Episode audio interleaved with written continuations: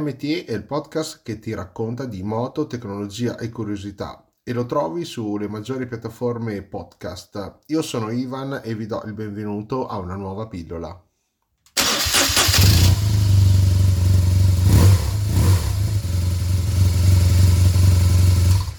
Avete 5.000 dollari per una moto elettrica che ha un'autonomia di circa 80 miglia, una velocità stimata sempre di 80 miglia e circa 200 libbre di peso, allora teneteli da parte perché alla fine dell'anno li potrete investire sulla Sondors Metacycle. Oh, Vez, simpatici sti americani con le loro unità di misura, eh? Sondors è una ditta piuttosto giovane che ha investito risorse per un futuro green prima sulle bici elettriche e poi in moto ed auto a basso costo.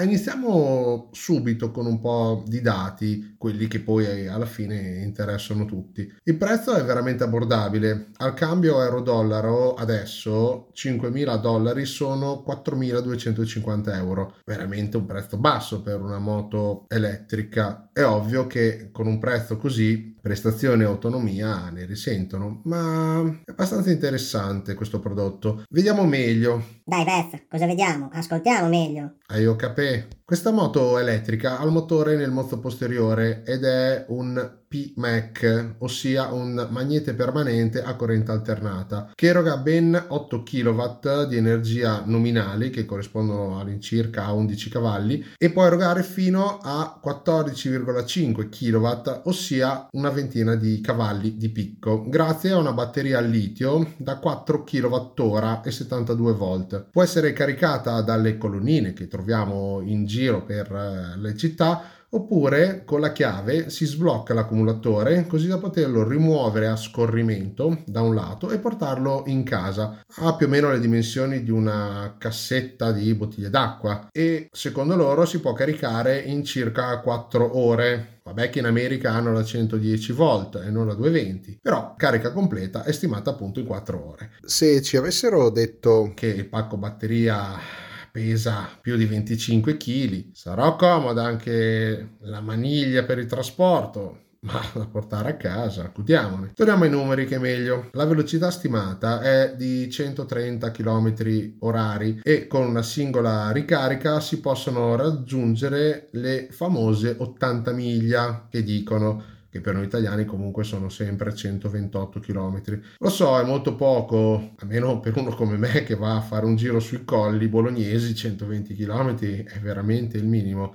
In America hanno stimato 35 km di spostamenti medi giornalieri, quindi più che sufficienti per loro. In Sondos però hanno già pensato a come fare per aumentare l'autonomia con una batteria accessoria da 3 kWh posizionata nello spazio del telaio al centro. Il telaio, che è la parte portante di tutta la moto, è in alluminio presso fuso con un interasse di 1321 mm.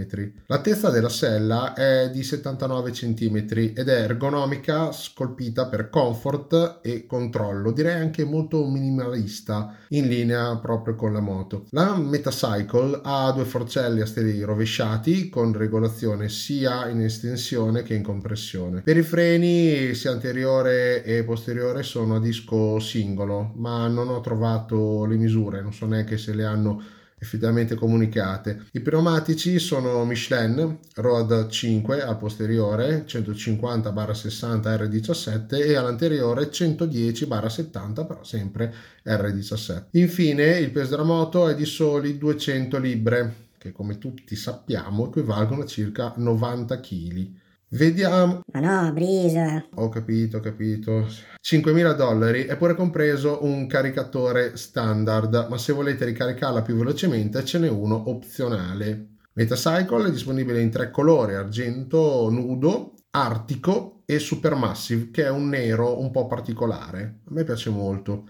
Gli americani hanno anche disposto uno scomparto per il telefono cellulare integrato nel telaio con una cover trasparente e con la ricarica wireless, così si può sempre guidare liberamente mantenendosi sempre connessi e col telefono a portata di mano. Se volete prenotarla bastano solo 100 dollari ed arriverà da ottobre in poi. Grazie ancora per aver ascoltato questa pillola nella giornata di Pasqua o Pasquetta, ancora auguri e vi saluto. Ma saluto.